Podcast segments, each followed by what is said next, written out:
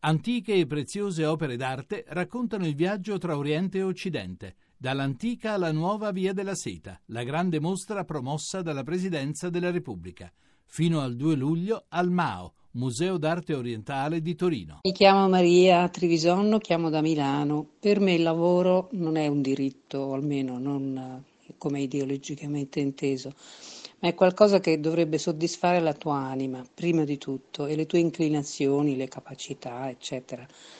Cioè quello che veramente sei portato a fare e ti dà felicità. Questo vuol dire che i genitori e insegnanti devono avere contribuito a tirar fuori da te e fatto sviluppare questa tua anima. E naturalmente, perché questo accada, bisognerebbe rivedere tutto scritto a caratteri cubitali nella nostra società. Eh, dall'educazione, la scuola, la cultura, tutto. Buon primo maggio a tutti.